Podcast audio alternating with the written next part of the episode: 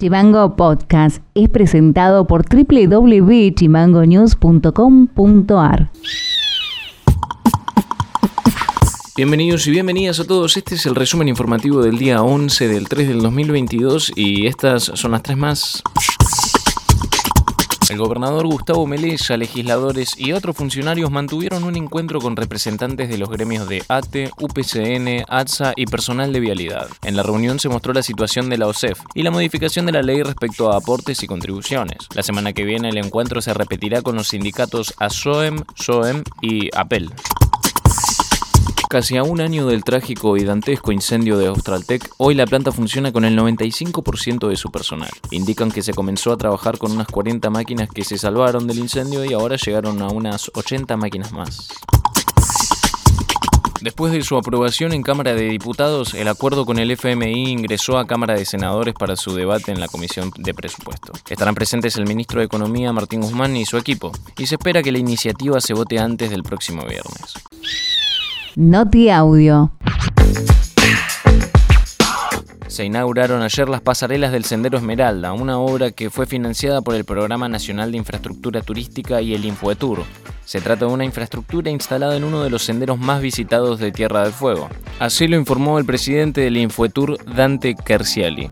Sí, se inauguraron estas pasarelas que lo que vienen a hacer es a, mejorar la calidad del servicio y, de la experiencia de, quien nos visita, porque la zona son dos pasarelas que lo que hacen es cruzar los turbales, que era una zona que era muy muy compleja y al no tener pasarelas también estábamos generando un impacto y un deterioro de la zona porque la gente iba cambiando el rumbo o eligiendo nuevos senderos para, para evitar eh, barrarse y ensuciarse con esto mejoramos la experiencia, eh, ponemos un mejor servicio, mejor calidad para, generar el, desarrollo de ese sendero que es tan, que es tan.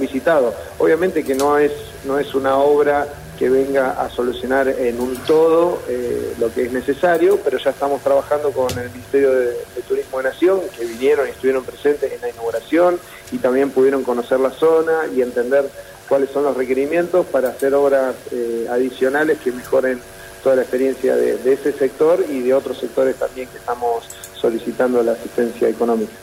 Noti Audio.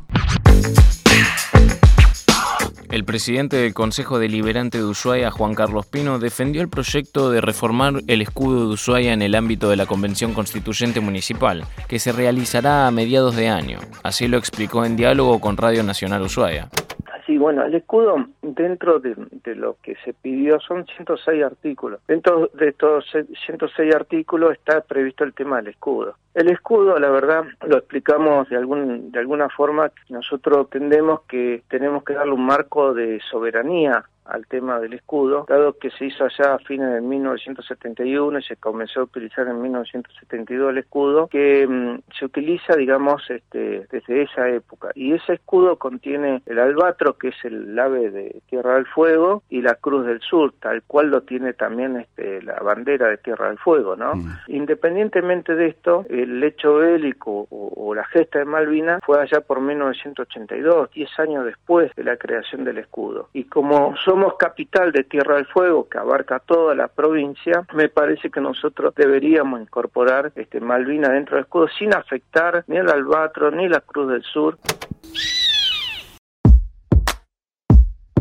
Para más contenido, seguinos en Facebook, en Twitter e Instagram como chimango.news. Eso ha sido todo por hoy, nos estaremos encontrando en el próximo resumen informativo. Acordate de seguirnos en Spotify como Chimango News o comunicándote con nosotros a través del 2901 650666. Abrazo grande. Chimango Podcast es conducido por Ilian Sánchez, producción periodística Fede García y Martina Alfaro, diseño y redes Mica Orue.